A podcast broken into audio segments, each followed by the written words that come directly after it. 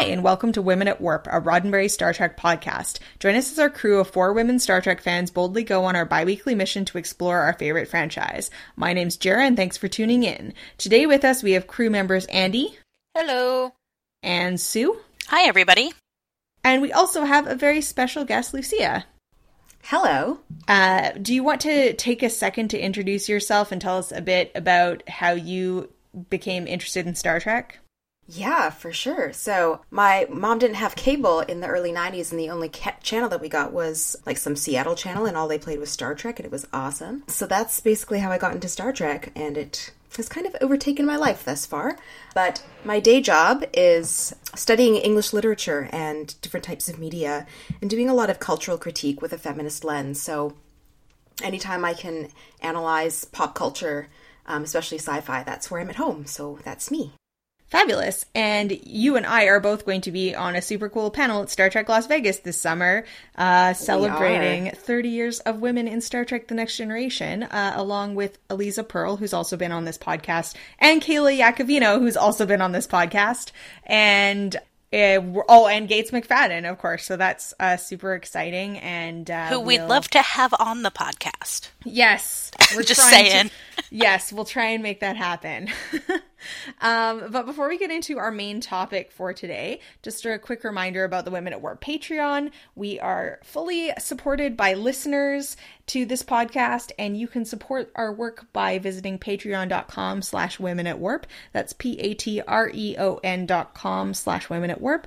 It helps to cover our expenses and our convention reporting, and in exchange you get access to hangouts, exclusive bonus content, things like that. So uh, check out patreon.com slash women at warp.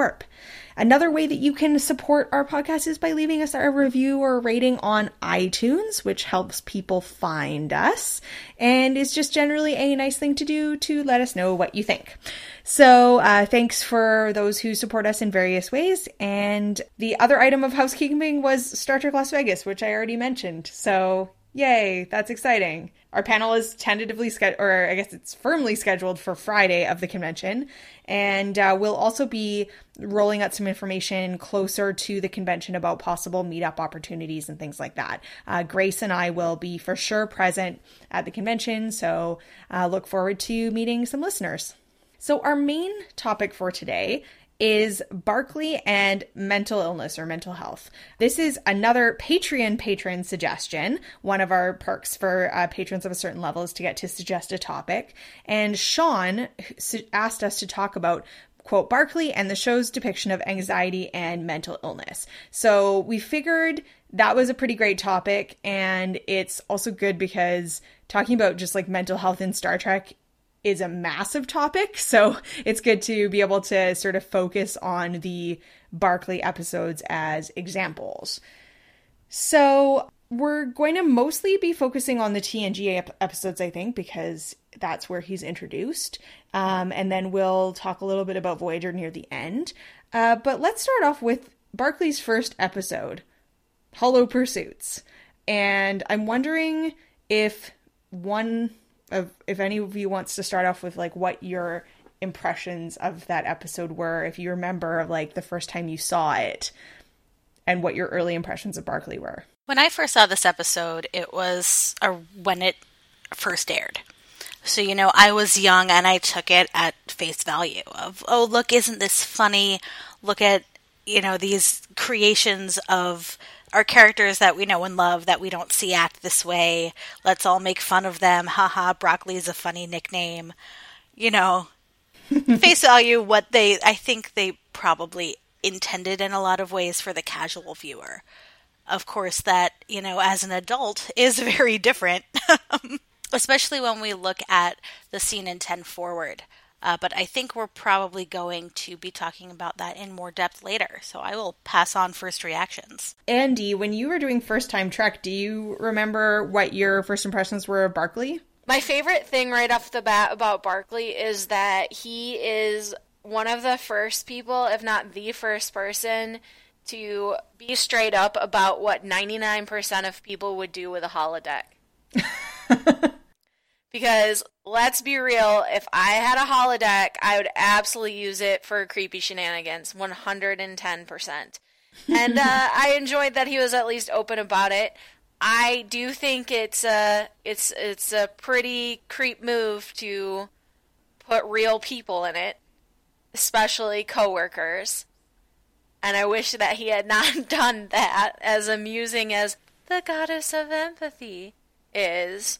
But other than that, I remember liking Barclay and not liking the other members of the Enterprise and how they reacted to him. Like the my immediate reaction to Riker and Geordi's conversation about him was like, these are these are leaders, these mm-hmm. are managers of people, like mocking him and wanting just to get rid of him. It was all very gross. Yeah, you know that you're not in a supportive work environment when you're being bullied by Wesley Crusher. and also, broccoli might be the silliest, like, insult nickname I've ever heard. It's not clever at all. It's also really, really, like, soft. Like, it's not exactly the most devastating nickname I could have come up with. Let's say that. Amazing. Um, I do want to get back to the question about uh, like recreating your coworkers or your friends in the holodeck, but um, Lucia, do you have any sort of recollections of your first impressions of Barclay? I mean, I I know that I saw it when I was quite young, and then I think when I was watching it again as a teenager, I mean, I think we all go through the phases of like, what crew member are you most like? Mm-hmm. And I kind of realized that, well, maybe I'm a little bit of a Barclay um, at heart. Mm-hmm. And I think what, yeah, what struck me was just how unprofessional and ridiculous everyone else was acting, and that it just was these incremental conversations where people were talking about him, but not to him. And thus I got really, really frustrated with the rest of the crew. Yeah, I just remember as a kid, I think just thinking he was funny but certainly now as an adult, the first thing that really stuck out to me was Geordi and Riker just basically saying he's not fit to be on this ship, um, not inquiring whether there's anything they could really do to support him, not really being willing to get to know him.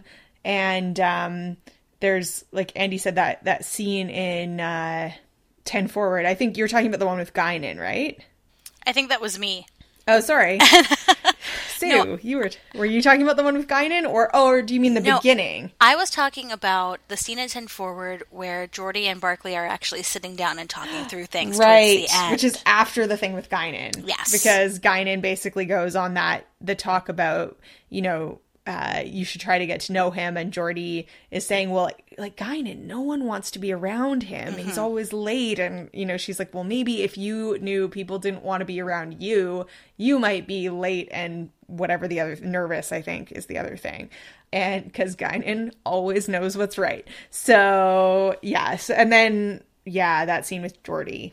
I just, I was like, really unimpressed with both Riker and Geordi from a manager perspective.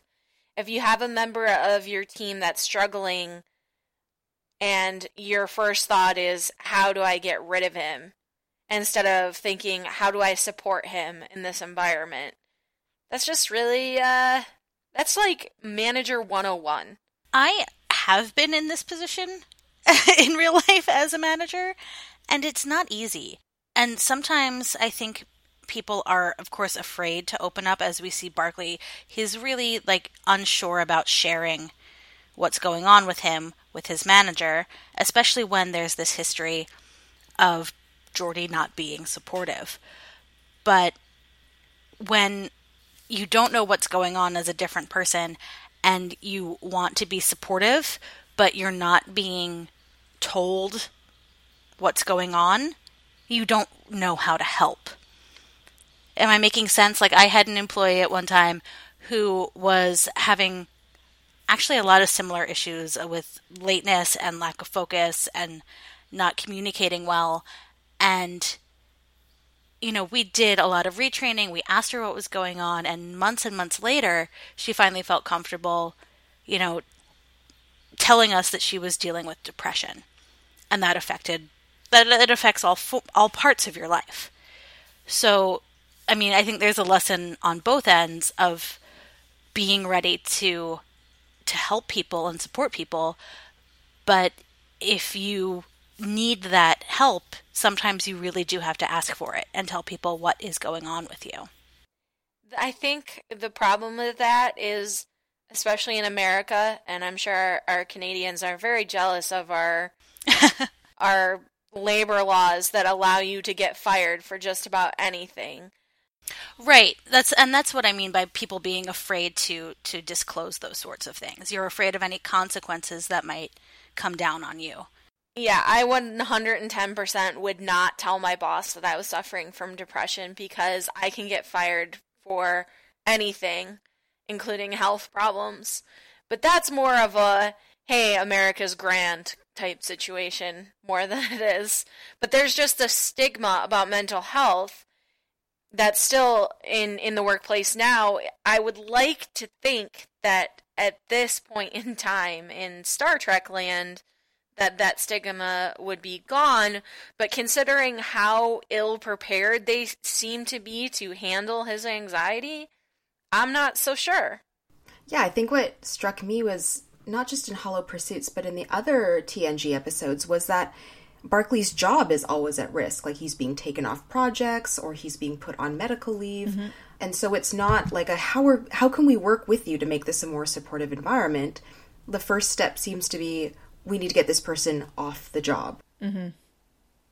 Yeah, absolutely. There seems to be sort of this repetition of like it's this idea that he's almost having these relapses of his various mm-hmm. issues and therefore let's take give you time off to get back to quote unquote normal instead of like I don't know, uh, like an actual, uh, you know, accommodation approach where, like you said, you'd work with someone to figure out how can we make your job work better for you.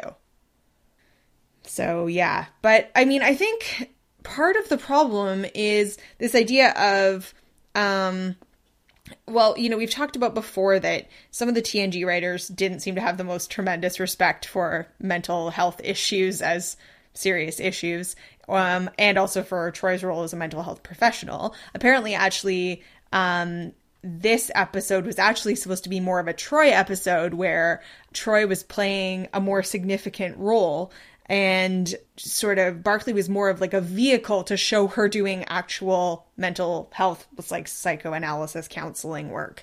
And uh, so I think that was mentioned by one of our Facebook readers, actually.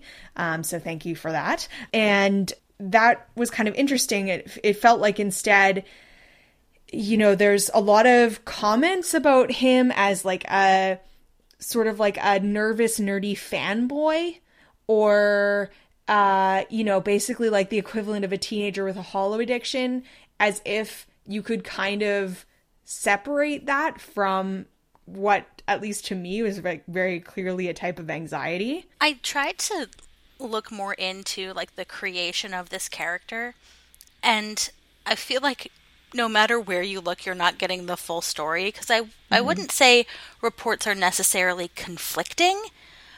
But I mean according to to a source from Wikipedia which came uh, from Cinema Journal the one of the writers Sarah Higley created the character with Hollow Pursuits, and according to Sarah Higley, Barclay is a satirical depiction of Trekkies and their excessive obsession with imaginary characters.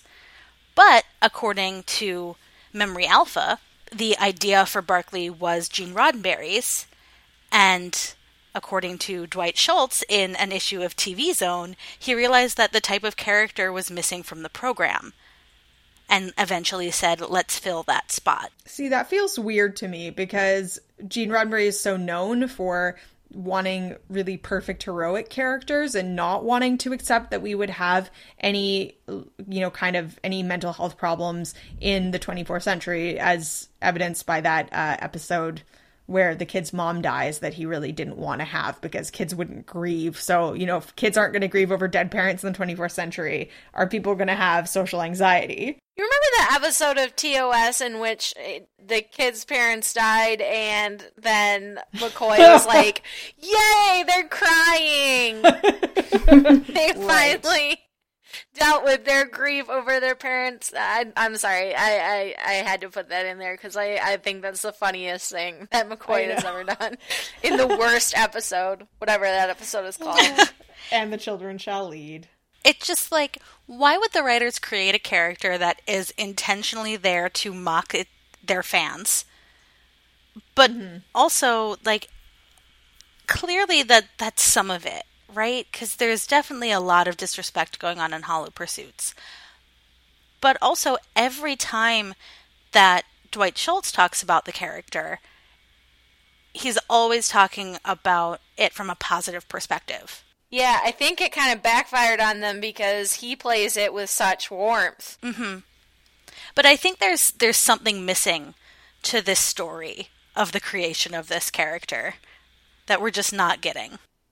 Yeah, for sure. Certainly, there are people. I would say that the we didn't get any negative feedback about Barclay that I saw on our Facebook page, and most of the reading I I saw on forums was really positive. But there are some people who kind of resent that feeling that he was a fanboy caricature. Um, Jordan Hoffman from the Engage podcast has an article at StarTrek.com where he, I think, doesn't totally correctly use the term Mary Sue, but said that he felt like it was like a nerdy fanboy Mary Sue and wanted to see more aspirational figures on Star Trek, not people who were like him but made him feel like he was being made fun of.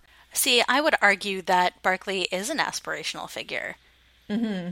You know, I mean, I have and do struggle with anxiety.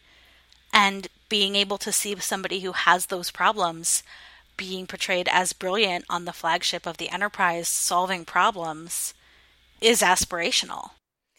Yeah, and I also have a tendency to watch his episodes and just feel so damn proud of him. I mean, we haven't gotten to Realm of Fear yet, but he like really shows a lot of courage in that episode. And really throughout all of his episodes, he does all of these things he's not comfortable with and like tackles all of these demons and uh, there's so many times when I just want to cheer for him and just be like, yes, I have been there where it's so hard. These things that are easy for everybody else are so hard for you. And it's fun to celebrate that. Like, I, I, I suffer more from depression than anxiety, although I have that lovely twofer. When I manage to go to the grocery store or do laundry, things that are extremely hard for me, I go out of my way to be like, yeah, you did it. Because it's like that positive reinforcement is really important. And watching him succeed is very. It makes me feel fuzzy. Yay. Yay. Go Barclay. It's weird because I, I ended up looking on the Reddit thread about Barclay and mental illness. Mm-hmm and it wasn't so much a discussion about Barclay, but like, oh, this is this wouldn't happen in the 24th century because I think, and the quote was, having a character in the 24th century with severe mental problems makes as much sense as writing in a character suffering from scurvy on the Big Bang Theory. so then it was just this whole kind of speculative discussion about whether or not mental illness would be like eradicated by the 24th century, which, like, on the one hand, they were talking about when it pops up in the various um, shows, but I couldn't help but feel a bit like this is sometimes veering into kind of like eugenics territory. Like mm-hmm. we we can't have mentally ill people in the future, like heaven forbid. Yeah, because TNG does explore disability, like with Geordi and the Masterpiece Society, but not so much in the realm of mental illness. Well, it it doesn't quite fit into Star Trek the way that it's been written in the past. I mean, we do have episodes like Whom Gods Destroy where they actually put together like a pill that like fixes all mental illnesses, which obviously makes zero sense. But it it already this is an issue where it's already a bit dated a couple decades after it aired. You know, like he's clearly not on any sort of medication. You know, so it's it does have an odd kind of how do I put this? Almost anachronistic mm-hmm. feel to it, but I don't think it's so much that there would be no mental illness, or at least I think that we probably won't get rid of it, but it feels like they just don't handle it very well. And I'd like to think that by then they would have some standard operating procedures for how to handle mental illness in the workplace because we're already seeing that now. You know, Of so course. that's kind of where I feel like that it doesn't fit kind of feeling comes in, but I do agree that this idea that we're somehow going to get rid of mental illness is a little bit I side eye that. well, I think it it's unrealistic, be, like partly because we know, and I don't think this understanding, this part of the understanding, will change by the 24th century. That mental health is more than a brain chemical issue. It's partly a brain chemical issue. I take mm-hmm. medication for anxiety. It's lovely, but I also go to therapy, and all of these things are also influenced by my environment, my genetics, you know, and there's, you know, my upbringing, things that happen to you in your life. That stuff isn't going to change. Like, we know now that they choose people to send into space. A lot of that is like psychological testing because space has a really weird effect on people. So, where you grew up in the universe in the 24th century, that's going to have a big impact. But then, this idea that you should like we should just be able to medicate it all away in the 24th century is also um i think undervaluing the unique perspective that barclay's sort of characteristics bring to the situation which i think we actually do get to see in realm of fear that if he wasn't so worried about seeming crazy he might actually have solved that problem before the very end of the episode. And that happens a few times that because of his history you know, even though uh, he's demonstrated that um, he has exceptional creativity and maybe like obsessive tendencies, but those tendencies drive him to solve incredible problems that no one else can solve. So, I mean, I I think we can go into more like of a general TNG discussion. Oh, actually, let's um before we move off of Hollow Pursuits, uh, let's talk a bit about the whole this isn't directly related to mental illness, but the whole should you make holograms of your coworkers? No. Okay, it's super creepy, but also who really can deny that they've had a conversation with a coworker and has have not gone home and replayed that conversation in your head over and over again? Mm-hmm. Yeah, and I actually think that like the this opens up a, a lot of possibilities for like therapeutic tools with the holodeck. Mm-hmm. Like a guided thinking and Mhm. You know uh, all, I mean think of all the different meditation techniques and and conflict resolution techniques that could be really effectively used in the holodeck. It's just maybe not this way. Maybe not in personal programs. Yeah. Well, and what was so interesting, well, like in the in the last scene of the episode where he's saying goodbye on the holodeck, it's to the crew on the sh- like on the bridge, not to these imaginary characters. And so part of me was wondering then, like, well, why why didn't he just create like the bridge crew hanging out on the bridge and kind of work through those problems rather than this very imaginative swashbuckling situation? Well, you did have the the ten forward one where he has one of mm-hmm. my favorite lines of all time. is, Riker, you're nothing but a pretty mannequin in a uniform, which is I, I swear to you, the first time I saw that, I must have spit take. Like I just remember thinking that was the funniest thing. Plus, Troi looks gorgeous.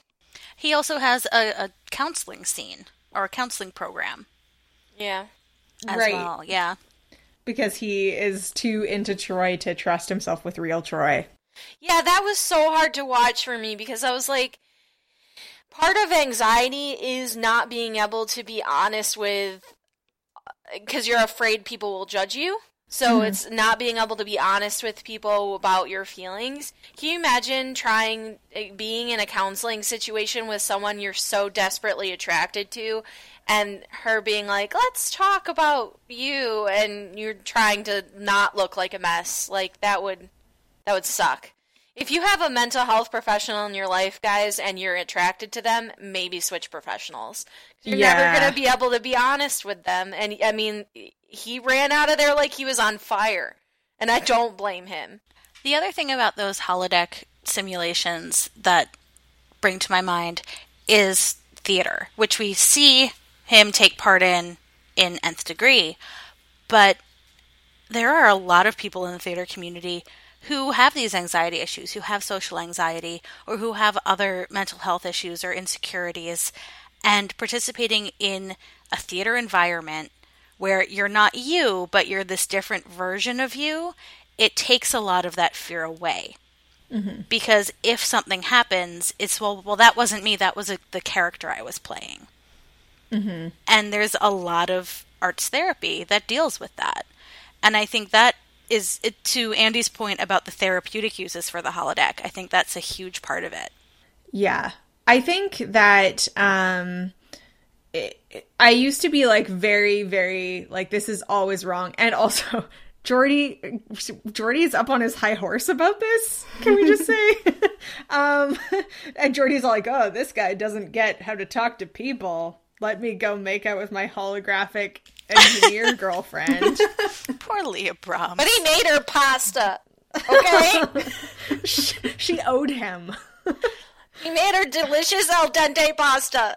But yeah, I mean, I think that this is a question too. It comes up several times in Star Trek, but like this whole idea about making holograms of real people, but how is that so different from like writing uh, fan fiction about real people or writing in your diary about them or drawing art or just having vivid fantasies. And I mean, I guess where I would say that it gets creepier in the holodeck is that we know like the computer is drawing based on like exact specifications of these crew people and therefore that's like more close to their real identities than just like replaying a conversation in your head over and over or like making fantastical art about someone.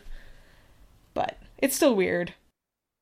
Yeah, and I do just want to talk a little bit more in depth about that scene with Geordi in 10 Forward that I love so much.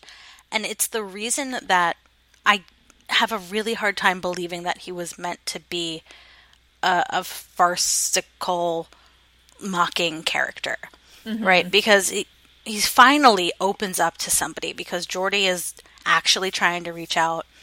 And he says, I'm the guy who writes things down to remember what to say. When I get there, I wind up at alone in a corner trying to look comfortable examining a potted plant. Right? Mm-hmm. I end up in the kitchen with the cat. But, you know, they talk a little bit more, and then Geordi is still doesn't get it. And he says, No, you're just shy. And Barclay says, just shy, it sounds like nothing serious. You can't know. Mm-hmm. And that whole scene, it breaks my heart because it is so true. Yeah. yeah. You just need to get out more. You just need to meet people. You just need to whatever. Don't worry so much. Just don't worry about it. Oh, well, thanks. You fixed it. You cured me. Yeah, that that speech he has there hits really close to home. There has to be a very precise number of people that I'm comfortable around before I can have fun at a party. Otherwise, guaranteed, I'm in the corner with my back to the wall so no one can sneak up to me, like miserably sipping on a drink and trying to avoid eye contact of everyone. And uh, I don't think that he is alone there. I think there is a reason why we put a call out for comments on Barclay, and we got a lot of people saying that they identified with him because this this feeling of inadequacy and this inability to connect with people. I mean, I, I think there are a lot of people that experience that, and it's painful. So, according to the National Institute of Mental Health, 18.1% of adults in the US popul- population uh, have anxiety disorder. Yeah. That's certainly not insignificant. No, not that's, at all. That's almost one in five people. For sure. I just I think that it's unfortunate that in that this thing about, you know, the summaries of the episode and uh, the way that they talk about his problem and this idea sort of that by at the end by getting out of the holodeck is what he really needs to to solve his problems. It just it i guess it oversimplifies the issue or implies that it's almost like a bad habit like biting your nails instead of an anxiety issue because Yeah, there's um there's actually a really good article in uh, on trekmovie.com called Star Trek's Poor Depiction of Mental Illness in a Hopeful Future uh, by Don- John Dushak or Duchak. I'm not sure how you say that. Um, but uh, he says while Reg's own work with Troi can likely be credited for his anxiety subsiding, the fact that his behavior and symptoms were chalked up to holo addiction is deeply troubling. Although the concept of holo addiction is an interesting subject to explore in a future where we can escape from life's problems thanks to technology, the holodeck was a coping mechanism for Reg rather than the cause of his symptoms. And I don't think that that really gets teased apart. No, because I mean, I, I ended up watching um, Extreme Risk from Voyager after Hollow Pursuits and thinking about how the holodeck, like thinking about how holodecks and mental illness are portrayed, where B'Elanna is obviously engaging in self harm on the holodeck. And for some reason, the very dark, like, scenario that she's put herself in raises like eyebrows for people, but somehow it doesn't for for Barclay. Like it's it's a symptom, it's not the cause, and yet I don't know how they don't see that. I mean, when I am super depressed, one of the things that I do right away is a game. This is one of the huge reasons why I spend so much time gaming.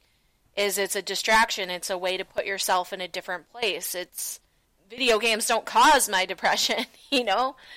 They're a way for me to escape it.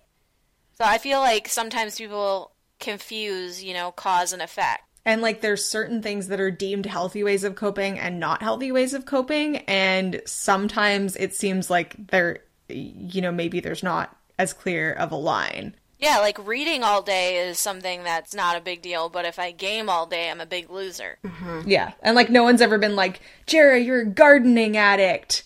Go meet people. Are you a gardening addict, Jarrah? I can't stop pulling weeds. Or yeah, like exercise. Like there are a lot of different ways, and you know maybe some are are are more preferable. Like it's probably better for me to do two hours of yoga than two hours of gaming. But like we place value judgments on that that are probably not helpful. and a lot of times it is like uh you need to spend more time with people and that that's like based on this understanding that being healthy means being social and that maybe isn't uh you know 100% true like you we all need social support systems but this idea that you know if only you get out more that you're going to feel better doesn't always work. Yeah, so we I think we can talk a little bit more generally about Barclay and TNG. Um, after Hollow Pursuits, uh, we get uh, I think that the his most significant episodes are uh, the nth degree, which is the one where he becomes part of the computer and becomes like a super genius. Uh, there's Realm of Fear, where he's afraid of the transporter, but turns out that he's right that he saw something in the transporter and saves all these people. Um, he's in also the episode Ship in a Bottle, but I don't think it's as significant. And Genesis, uh, we find out he's a bit- Genesis? we find out he's a bit of a hypochondriac. um, so he goes through a whole bunch of other, you know, small diagnoses during this time. And uh, does anyone have any thoughts on those episodes? One thing is that I always find it hilarious that people act like he's irrational for being afraid of teleporting, which is ludicrous. and When they go, even Troi tells him that, Troi's like, "No, you're totally right to be afraid. That's a legitimately scary thing." yeah, totally, she's right. And th- but then you've got everybody else sitting there like, it's totally safe. I'm like, how many transporter accident- accidents have we had on the Enterprise alone? And then I love that he gets up there, he's all sweaty and disheveled, and he's like, I can do it. And they transport him, and then giant monster things come out of nowhere and bite him. Like, that is just unbelievable to me. Well, see, I think right there is where a lot of viewers conflate what's going on in this episode. He's not afraid of the transporters because he thinks he sees monsters. He's afraid of hmm. the transporters before that even happens. Yeah, he's afraid that Right. he won't. He's afraid that he won't materialize again. Exactly. Right. And that is completely rational. I'm sorry. A hundred percent. I think it's just so funny that they act like it's a weird thing, in, especially in this universe where there's a million transporter act- accidents. But when he gets up the courage to transport and he does see something, he's afraid to talk about it because he thinks they're going to think that he is seeing things or he's making it up. But he finally does. And when he tells Geordi, I think I saw something, the first thing Geordi does is say, Well, let's check it out.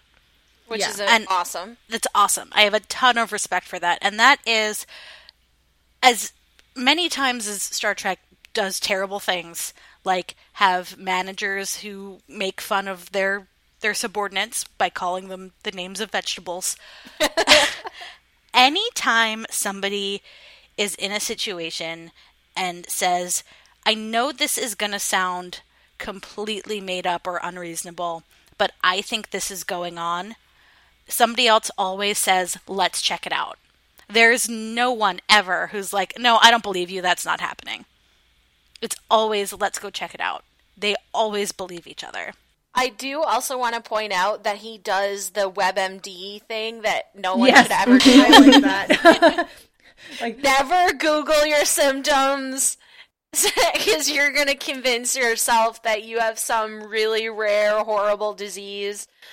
It's just asking for trouble to do that. But it, it did make me laugh because that is also very relatable. I once con- I once convinced myself I had a brain a really rare brain tumor because I had tingling in my feet. Like this.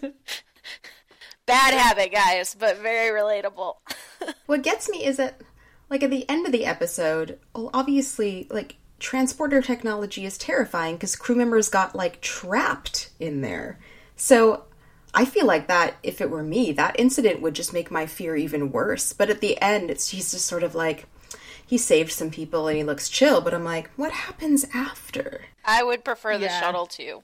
Yeah. I really like Realm of Fear, actually. This was my favorite of all the Barclay episodes I rewatched. I was really pleasantly surprised by how much people's attitudes changed towards him Yeah. over uh, the previous two episodes. And like Sue, you mentioned the thing with Geordi, but also even before that, when he can't go on the transporter, you know, he goes to see Counselor Troi, but like there's I didn't feel like they really shamed him. Like they weren't like rolling their eyes like, "Oh, Barclay again, he can't do the transporter." Like they were concerned that you know he maybe needs to get some support. So he goes see Counselor Troi. Counselor Troi gives him the neck tapping thing.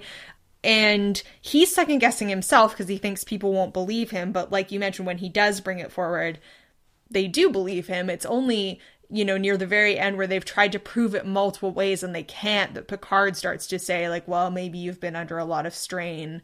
Um, but overall, I thought that people were, you know, really supportive of him during that time. And it, it showed, you know, that you can, someone can, you know, just by being a better, like, friend and giving people a bit more space, that you can have good outcomes. I was really like when O'Brien Right. like opens up and shares it like the whole story about the spiders that are like whose legs are like a meter long and talks about having to face that in a work situation. It just felt like a really generous moment of like masculine vulnerability mm-hmm. That happens a lot I think in DS9 but in TNG is super rare. Yeah, I was like, that's the most open O'Brien's been with anyone other than Bashir. Mm-hmm. Yeah, it was lovely. He was trying to relate to him and make him feel comfortable and like he didn't have to be ashamed for being afraid, which was quite lovely. yeah, and he didn't belittle it at all. He said it was like the hardest thing I ever had to do. So he knows he's like, I know mm-hmm. this is going to be really hard for you, but you'll find it Yeah. isn't as bad as you expect. I really liked that. I also, um, just to contrast again, I forgot to mention that also in Hollow Pursuits, he gets kidsplained by Wesley. As well as bullied by him. Like he's in that meeting and Wesley is like engineering explaining to him in a really condescending way. And then he has to go into that thing where he's like, oh man, and I shut him down. Oh.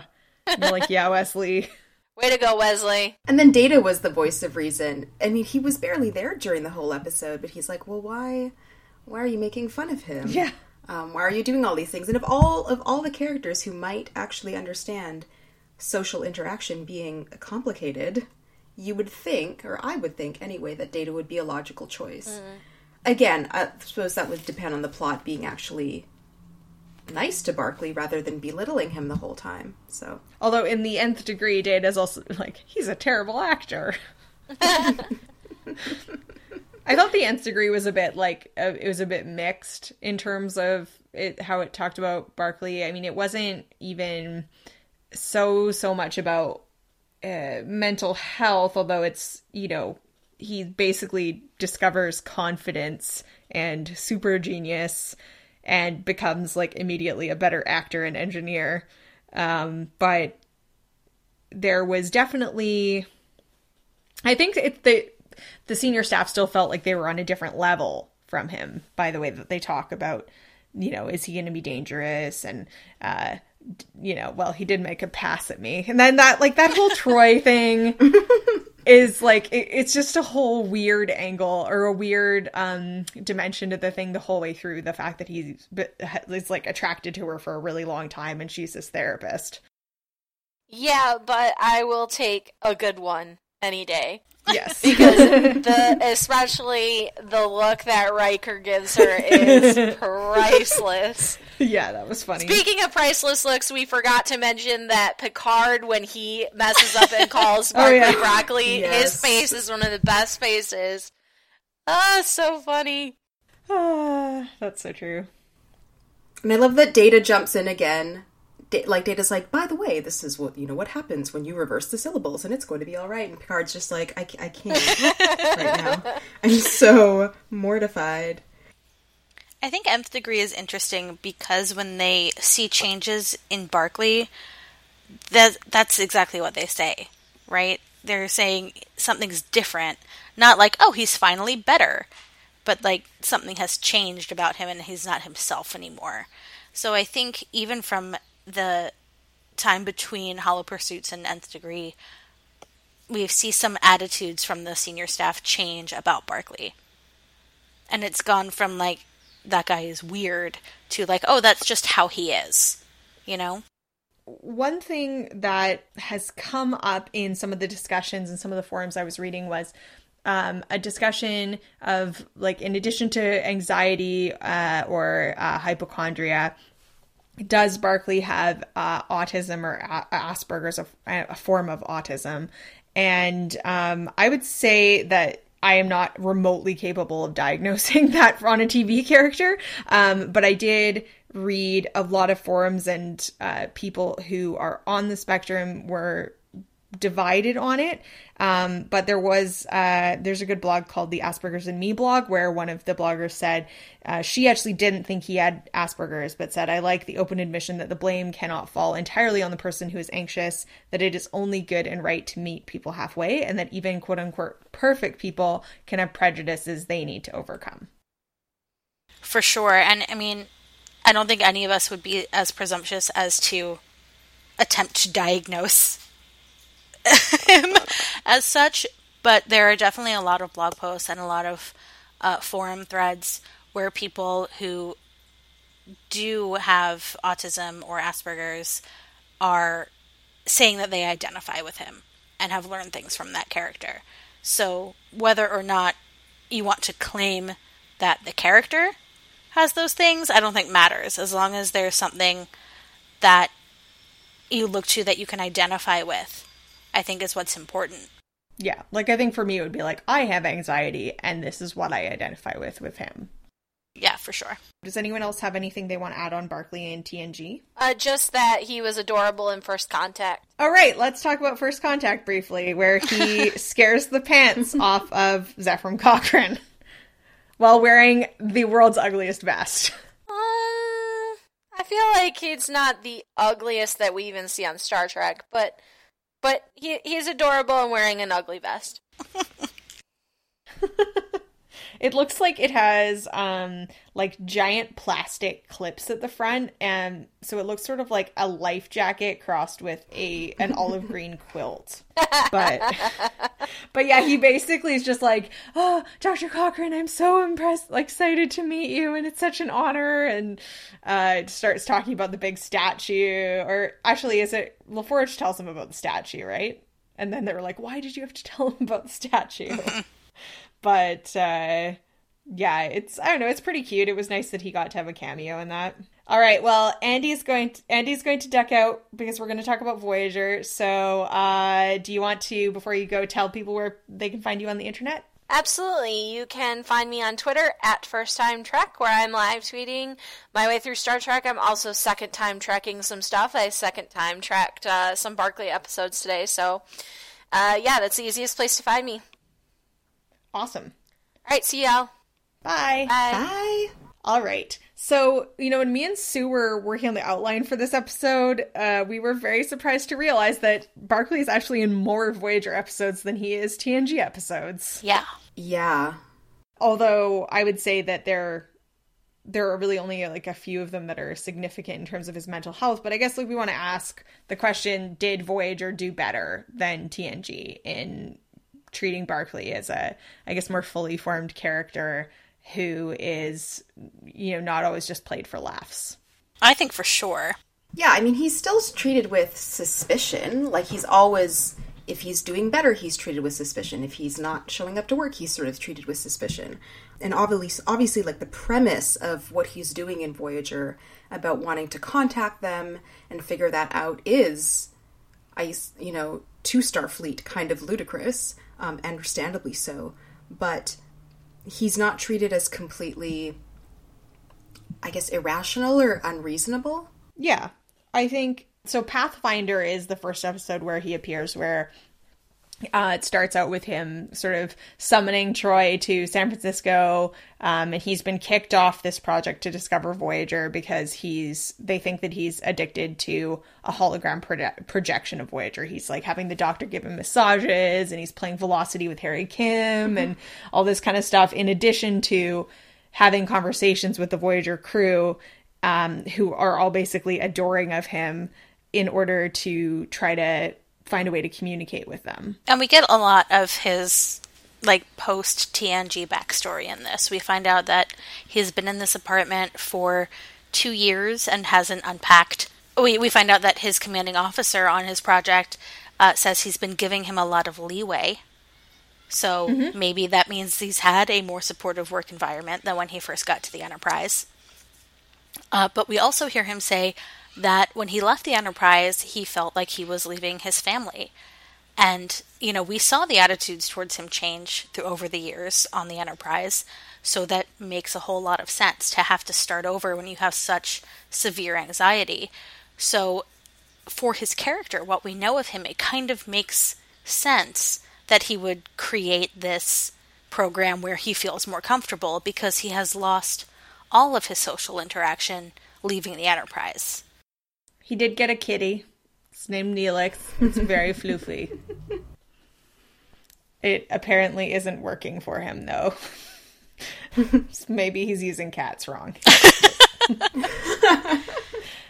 I guess I I appreciate in this episode that we get to see you know the the way that and actually this episode and um also the other episodes where he's a hologram or where he's interacting with Voyager as a hologram we get to see like how he wants to see himself and that he wants to be like this confident joke cracking person.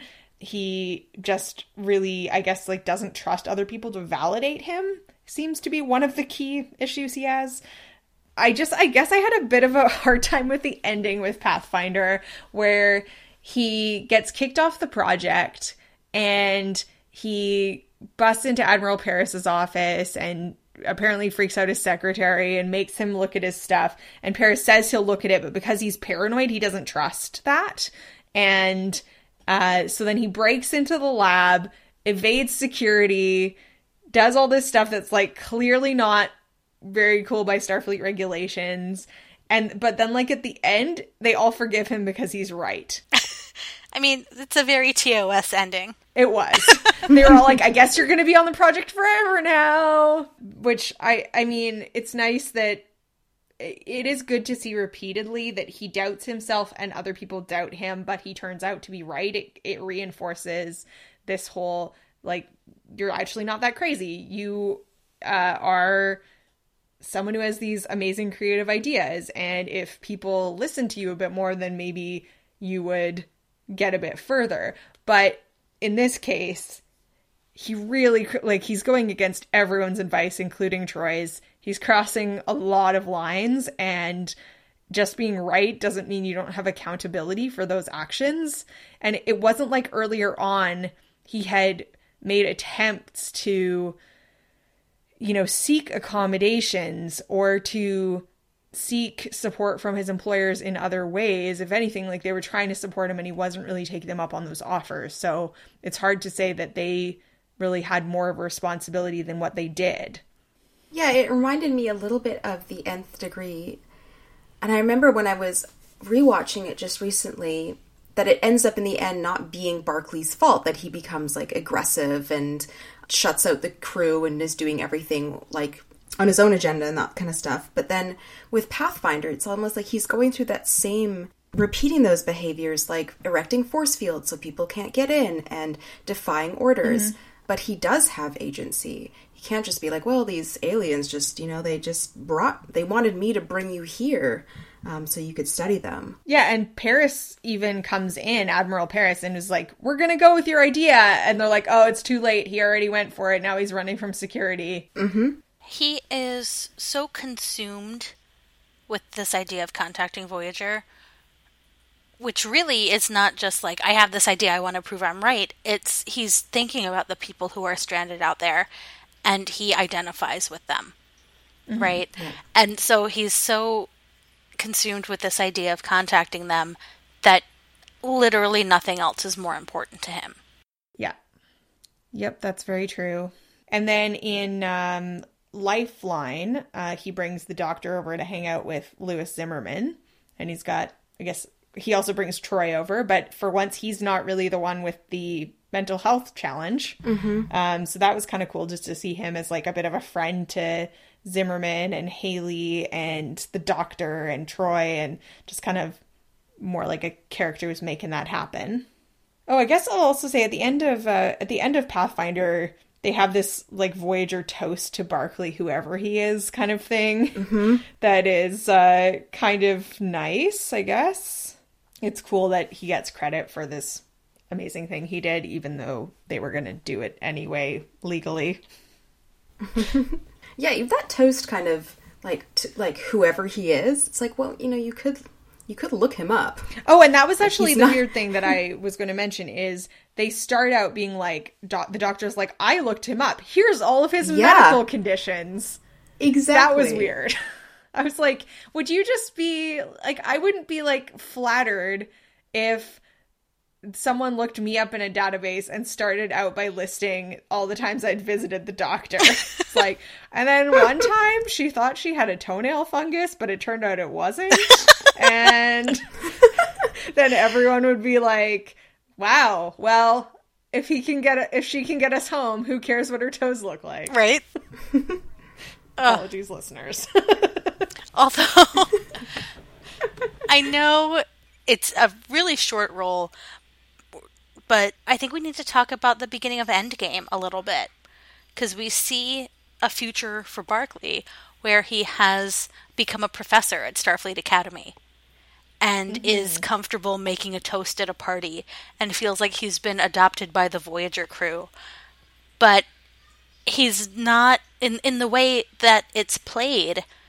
He's not that confident holodeck persona, he's still the character that we know and love. He's just made all of this progress.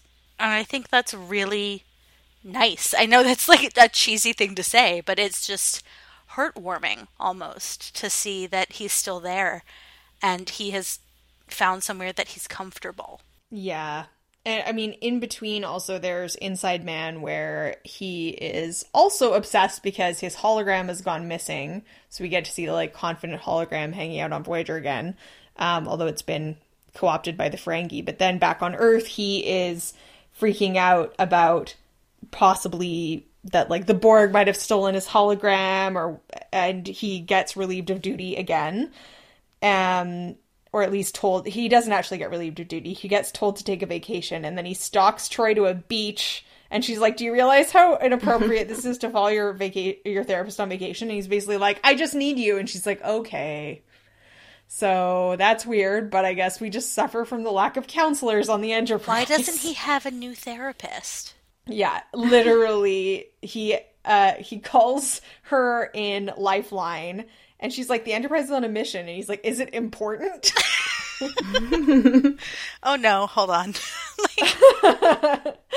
and and she basically does get leave from Picard to come and sort out the Doctor and Lewis Zimmerman's issues. So that relationship is a little weird, but I mean, it is cool to see him, you know, continuing to seek help from a therapist even if it isn't really realistic that he would always be with the same therapist despite those past issues as well. Yeah, I kind of am thinking about Voyager and even like Troi's like Troy as the caricature in the first um, couple of seasons, and then how she finally is not just like the goddess of empathy. She's like a real person with, you know, an interest in command. And by the time Voyager is in the timeline, she's not this sort of yeah, like a mockery of what psychotherapy is. And so that makes me wonder in TNG, like how much of it is that Barclay was maybe sort of characterized, but also that Troi was such a poor, at least initially, like written as such a poor reflection of what the mental health profession is. Mm-hmm. Especially because a lot of the the times where Troi is useful, they're like, well, you know, she's an empath. I'm like, she also has a degree in psychology. Like, it's not like she doesn't have training to be able to deal with these things. And so the incompetences that she has, especially in dealing with Barclay, seem, yeah, just so problematic. But I think by Voyager, they're both more fully fleshed out characters. Yeah, absolutely. It was. It did strike me though at the end of I think Inside Man, she um, asks Barclay to. So Barclay basically gets duped by this Dabo girl who's working for the Ferengi, and basically Barclay thinks she's his girlfriend and she's a teacher and she just sits there and lets him talk about his work all day and she is essentially spying and they let him off the hook for that and Troi gets him to realize that he had sensed he had been a bit suspicious of her but then at the end Troi asks him to come on a double date with her and Riker. And it's this whole, again, like, you just need to get out, you need to meet new people. And it occurred to me that there is, it's, I think, partly just the limitations of a, an episodic television series, but there's not really an attempt to say to Barclay, like, what are your goals? It's like mm-hmm. these are what your goals should be, and your goal should be to have a successful heterosexual relationship. No one's asking him, you know, what what's your priority? No instead let it's the best thing to just keep forcing you out after you've just had like a pretty negative breakup. Mm-hmm. but overall i do think it was an improvement. Sue do you f- want to read comment from a facebook listener to end, round end us out here? Absolutely. So we got some really interesting comments. I think my favorite is from Steve, who wrote, I always felt like Barclay was written with sympathy, even while he had to suffer some mistreatment along the way. Yeah. And uh, maybe we'll just go around and do some final thoughts. Uh, so, uh, Lucy, do you have any final thoughts about Barclay?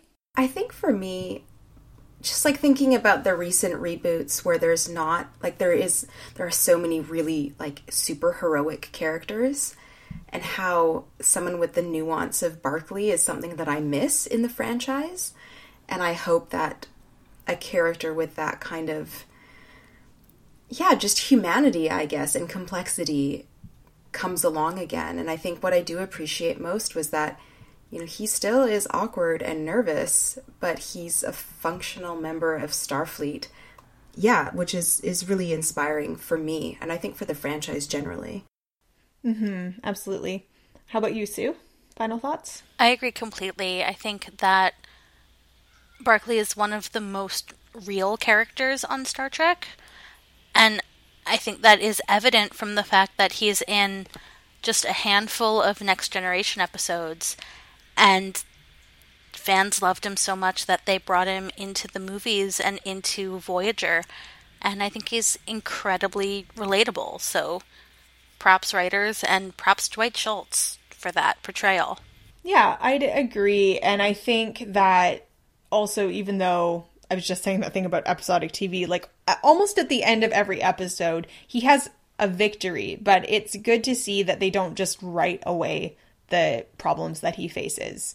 And, you know, we do see him evolve, but he doesn't just become that confident holodeck persona the next episode because he was right once or because you know he swallowed his fear and got on a transporter. So it it's important to see that uh, these are things that people face and continue to struggle with and can get help and support for uh, but you know it's it's unrealistic to expect them to just disappear. Absolutely. Definitely all right. So thank you everyone for joining us today. Sue, where can people find you elsewhere on the internet? Sure, you can find me on Twitter at Spaltor. That's S P A L T O R. And thanks again to our guest for joining us, Lucia. Uh, where can people find you, or is there anything else you want to tell people about what you're working on? Yeah, so people can find me on Twitter at Empathy Warrior. Um, and I realized yesterday that my handle is like kind of half Betazoid, half Klingon, which awesome. excited. um, yeah, so you can find me at Star Trek Las Vegas. I will be there, and yeah, I'm hopefully we'll be writing a lot about Star Trek with Discovery coming out. So that's exciting. That's awesome. And I'm Jarrah, and you can find me on uh, Tumblr at trekkiefeminist.tumblr.com. You can also contact our show at crew at womenatwarp.com. You can visit our website, womenatwarp.com, our Facebook, Women at Warp, our Twitter at Women at Warp, and I think that's all the things. So uh, thank you all so much for listening, and we will talk to you next time.